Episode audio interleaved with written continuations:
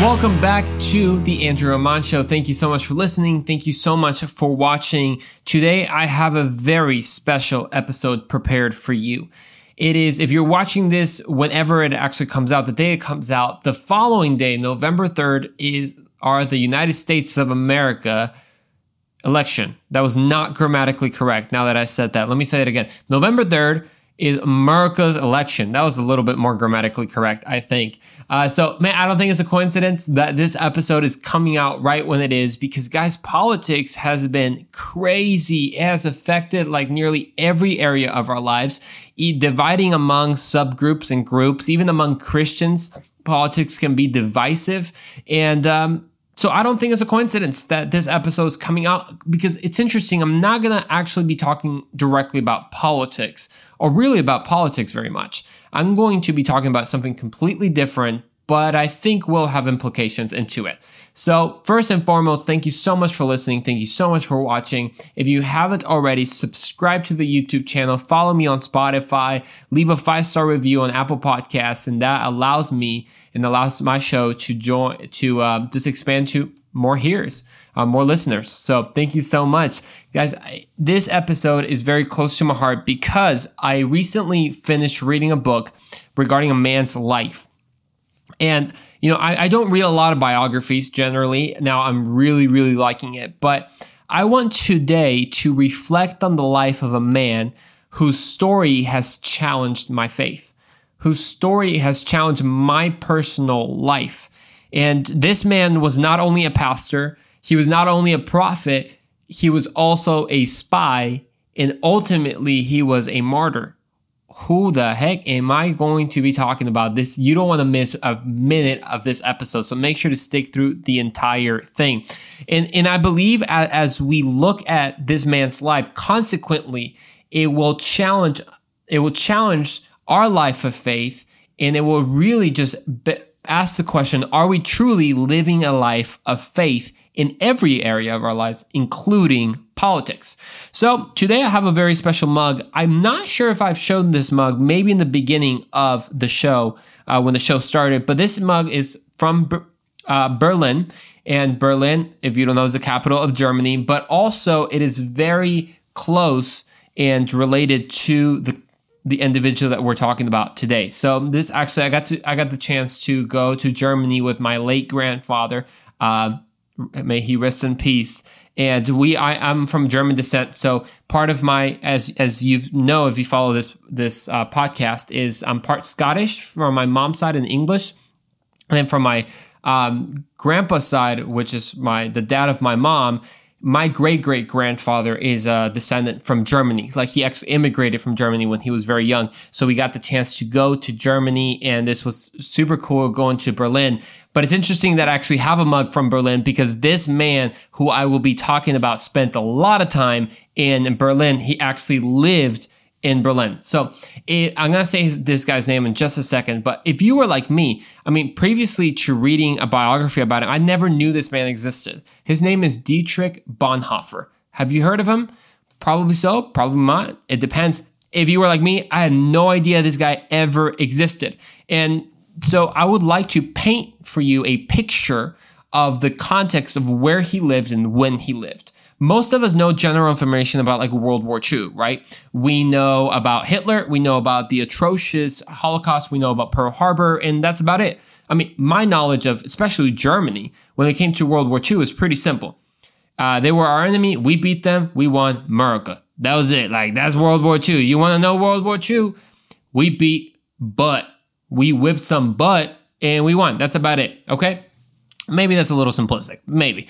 But after reading this biography about this man, Dietrich Bonhoeffer, holy cow, was I way too simplistic about World War II. Now, we're not going to talk about all the details of World War II, but I will share with you and kind of, like I said, paint this picture of this man and we're going to highlight key moments in his life that challenged my faith. There's no way that we can go over this biography in such a short amount of time, but I'm going to show the book here for you.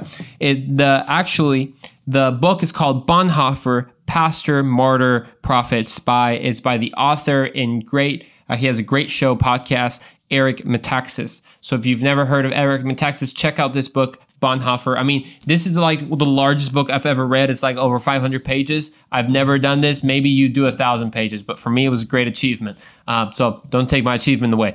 Uh, so let's get, man, let's get right into this.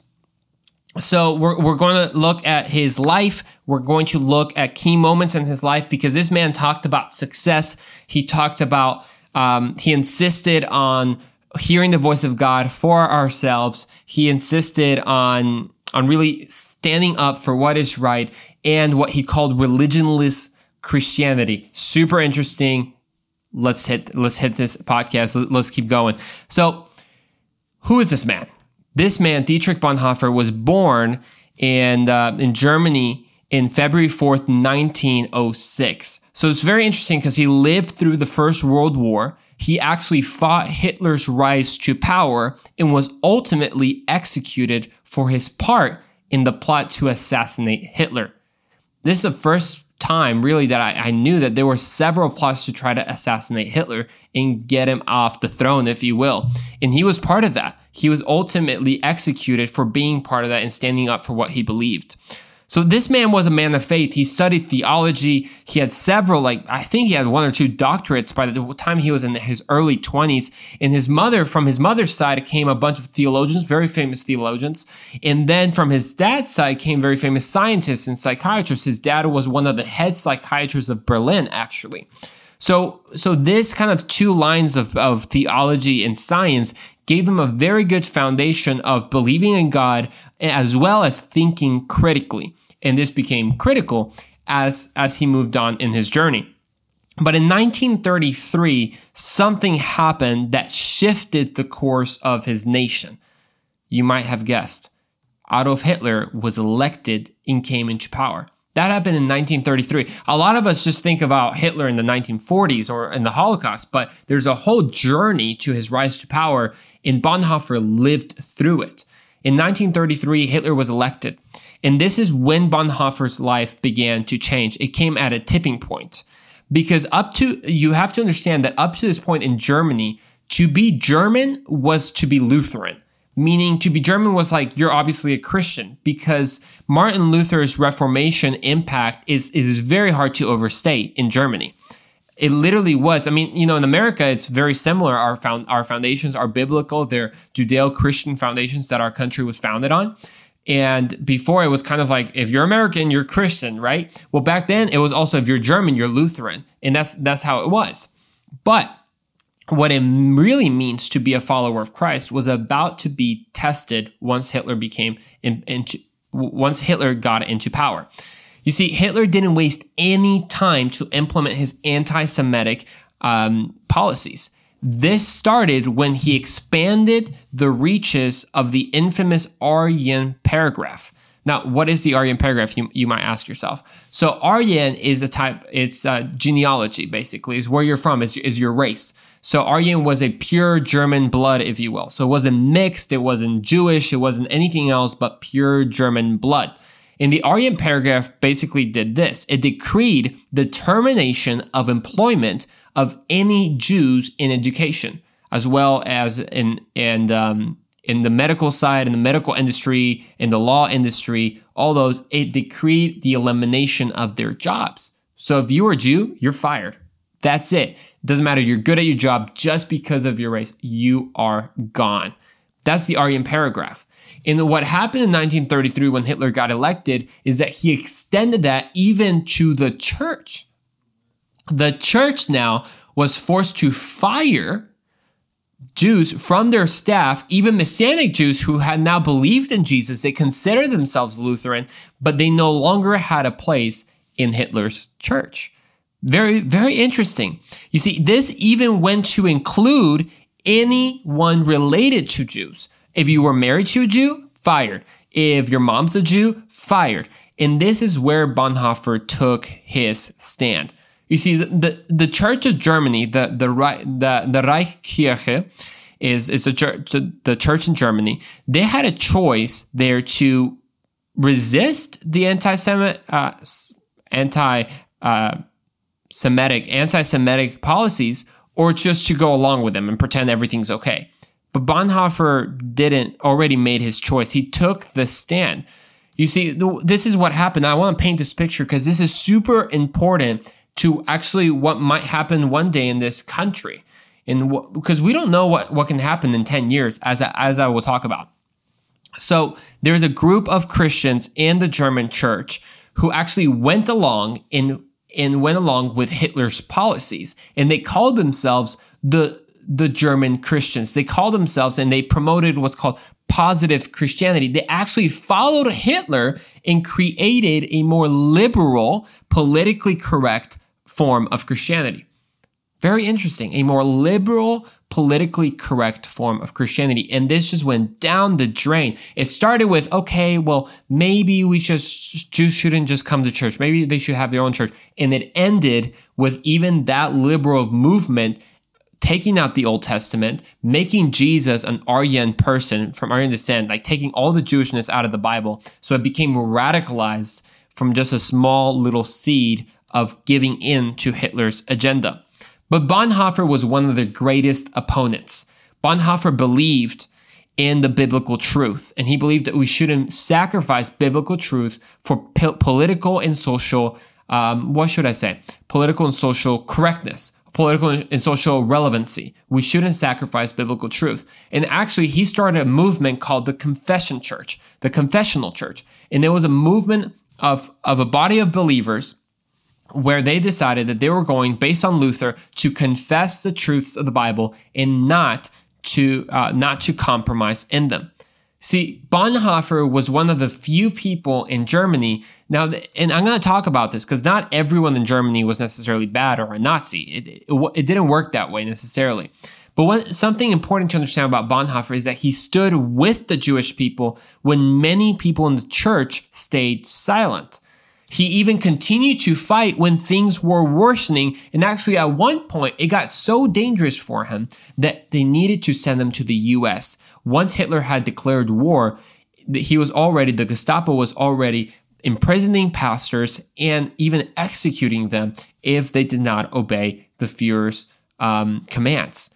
So a lot of Bonhoeffer being such a uh, leader in the movement, in the confessional church movement, they they told him, "Hey Bonhoeffer, if they take you out, they're going to take out the movement. We can't afford that." So Bonhoeffer was actually a professor in the city of Berlin. And what they did is they sent a lot of letters, a lot of his friends sent letters to to heads of universities such as Harvard and, and other and um, one university in, in New York and others to try to hire him because if they did not hire him, they even wrote in the letters that it was a matter of life or death. That's how important it was. So Bonhoeffer ended up going to the US, but something remarkable happened. Something challenging, something unusual. He felt convicted.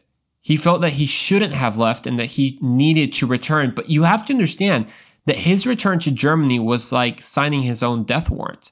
His, his return to Germany was now leaving behind the peace and the comfort and knowing that you're going to live to now being possibly imprisoned and tortured and sent to a concentration camp. What made him do that choice? Well, he heard the word of God. He read a verse in Isaiah that says that he who believes does not flee. And he felt that he was fleeing. And, and this is the crazy part, guys. The crazy part is that Bonhoeffer returned to Germany to fight Hitler from within. And the most interesting section of this, if you will, is that Bonhoeffer was then arrested, sent to a concentration camp, and later executed for his part in the plot in the conspiracy against Hitler. one may look at his life and think that it ended in failure. But that's the most beautiful lesson I think I learned about Bonhoeffer's life is what the meaning of success is. What is success? And Bonhoeffer understood this definition. He actually talked about it several times. What is the true definition of success? And this is what I, I want to encourage you with, and I want to encourage myself, is that success is simply obedience to God's voice. I'm going to say that again. Success is simply obedience to God's voice. That, that's literally it. So many of us try to define success by accomplishments or by money and fame. And if we don't have accomplishments, then we might not, must be not, we must not be successful. But with God, true success is merely obedience to his voice. You see, not being concerned with the end results, because ultimately that's God's job. Your job is just to obey. And I wonder how many of us have not obeyed God because we're worried that whether what He's calling us to will actually succeed. I'm going to say that again. Have you ever felt that way? Have you felt that God's calling you to do something, but you fear that it might fail? You fear that it won't be a success. You, you fear that maybe you start the Bible study and people don't come. That maybe you start doing something and people start unfollowing you on social media because they might disagree with you. And you might think, God, is will this be successful? But true success is found in obedience. You see, when when one obeys God, he knows that he's successful. See, he, here's really the main question. If you feel frustrated, if you feel that you're missing out, there you're a moment in your life that you feel frustrated, you feel frustrated where, of where you are in life, then here's the question you need to answer. Did you follow his voice? Did you obey his voice? If the answer is yes, congratulations, you have succeeded. You are a success. Don't believe the lie that just because your surroundings seems frustrated, just because there's not the, the tangible feeling of success that you have been a failure. No, because remember that success is simply believing in following God's voice. So if you're frustrated, don't worry about it. Maybe maybe you are frustrated because you've put yourself in the situation because you didn't listen to God's voice and that's a different thing. But many times we will follow God's voice, and it might not seem like a success then, but God knows. God knows timings. God can see things. God is working even when we don't see it, as the as the song goes. You see, in 1945, April 9th, Bonhoeffer heard the most coveted words when he went home. You see, that's the day that he was executed. And I do believe with all my heart there is no doubt that the Lord Jesus received him with the words, Well done, my good and faithful servant. You see, you can't say that you're a faithful servant if you don't obey. That, that's what convicted me, guys. I saw this and I said, Lord, am I truly listening to your voice? And am I truly obeying your voice? And if I am, then I have been faithful. You see, because Bonhoeffer understood that being a Christian is not just merely the avoidance of sin, it is the proactive, the proactive obedience in doing the will of God this is interesting because a lot of us live our Christian faith in just kind of like, oh, here are more rules and regulations. Well, now I can't do this now I can't do that because I'm a Christian. Now I got to keep my eyes pure and I can't, I, I just don't want to sin. Keep me away from sin. And we live like in these kind of, we, we step on eggshells around this world. But remember that living as a Christian is not just merely avoiding sin, but it is actively doing the will of God. This is what Bonhoeffer shared time and time again. He understood that true success is obedience. You see, it's interesting. A German in 1933, when Hitler got elected, never even thought about that so many atrocities could happen in his country. Who, who, who would have thought about that? Yet, in a little, in little more than 10 years, oh, six million Jews were, were murdered, and countless other innocent lives were taken as well. It's interesting because this made me think we, we all think that when evil comes and when evil rises and shows its ugly face, we'd be the ones to come up against it. We always think that we'd be that different guy, the guy who that wouldn't go with the crowd, the guy that's that like Bonhoeffer stood up. But it's not accidental. Standing up to evil doesn't happen by accident. It doesn't happen by chance. Because evil doesn't show its ugly face right away. See, evil starts by deceiving. And I'm going to sh- show you what, what, how, and this is what Bonhoeffer, one of the key principles in his life, showed us how can we stand up to evil? How can we actually stand up? How can we catch and, and have the, the, the foresight to see this is going somewhere? Because Bonhoeffer and his confessional church movement understood that Hitler was pure evil. That guy was evil incarnate, and he might smile, but behind those teeth, he is lying. And he saw that he saw that that it wasn't just about good intentions that they saw and you know why they did that because there was an there was an a focus and an emphasis on reading the word of God and hearing from God. See, it's interesting because evil is it starts by deceiving. It doesn't show its true colors right away. See, Hitler didn't start his campaign by saying the quiet part out loud. He didn't start the campaign by saying, guys, I want to take over Europe, and in the meantime, we're going to murder millions of people. Who's with me? Well, actually, he would have been like, he would have been like, Ashlam, Sham, Schweisen, Schweisengasm, um, Schwein für, für Kirche, I'm pretty sure that's how he sounded. Hey, if you're German, take no offense, dude. I love, I love German and all that. I'm pretty sure that's probably like Hitler. I mean, he always sounded extremely mad because I'm telling you, that guy was like evil incarnate. But he never said the quiet part out loud. And you can kind of understand maybe some people who were not rooted in the Word of God and did not hear God's voice, how they might have been misled. And I think it's very important for us in 2020 because we live in a world of opinions. We live in a world where people love to say their opinions that everyone supposedly has the truth. But in a society where there's no morality, there's no there's no standard of morality, no standard of right or wrong. The best thing that we can do is just hope that people are good and that people mean the best. But we really have no litmus test we have no way to expose and have the foresight to see what is going on and call evil for what it is. But as Christians, we have the Bible. We have the Bible that is our standard when God's principles become our standard. It is easier now to expose the lies of the enemy and the lies of culture. But sadly, I honestly feel, and this is what Bonhoeffer, you see, Bonhoeffer did something amazing. He, start, he uh, taught many seminars um, seminaries and in many seminars. And what he taught his students was that every day as homework, they had to spend half an hour meditating on one piece of scripture.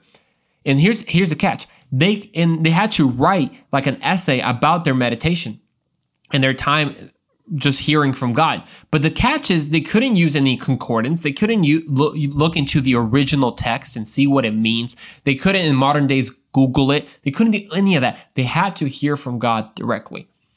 And sadly, I feel that the Bible has been thrown to the wayside, at least in my generation. That the Bible is just kind of used as an extra tool that I'll use when it agrees with me. That I'll kind of, ah, it doesn't, oh, it disagrees with me or the way that I'm living. I'm to just toss it to the side. It's an old book. Oh, but when it agrees with me, then it's apparently applicable. And sadly, I feel like so many of us are not hearing the voice of God. We don't know how to hear the voice of God by ourselves. You see, Bonhoeffer did something brave. He thought critically. He didn't just go with, he wasn't a, a um, he, he fought for justice and everything, but he wasn't just following the culture and oh okay guys we're shouting for this. Let's shout for that. Okay guys we're going for this. Okay let's go for it. No no no. He thought critically. He read scripture and he heard from god. Then he acted. Sadly i feel that many of us and especially my generation because we're so, we're so passionate. We want to see change. We want to do something. We want to be the ones who get to see change especially this is why you're seeing so many movements for social justice and everything. Sadly i i think that many times we're acting out of emotion and out of passion before first looking at the Bible, thinking critically, and hearing the voice of God, and then standing unapologetically. Because I think it's very interesting a lot of times when so many of the social justice movement is so passionate about one thing, but then stays quiet about other injustices that are a little bit harder, like like abortion, for example. As Christians, we have to be unapologetically against abortion no matter what. Like there's, yeah, and I understand when people say, well, what about this or what about this section? Well, that's important to talk about. But the fact that abortion is evil and that the Lord hates the, the, the shedding of innocent blood, that's something he abhors according to Proverbs. That's something like Bonhoeffer that we have to be sure. We have to pray and then we have to listen to God's voice and then we have to act.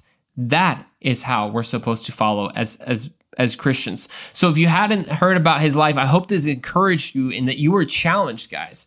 Politically, here we go. I don't know what's going to happen in these next four years, but whatever happens, we don't take our cues from a political party. We don't take our cues from a an influencer from Instagram necessarily. We take our cues from the Word of God and from God's voice.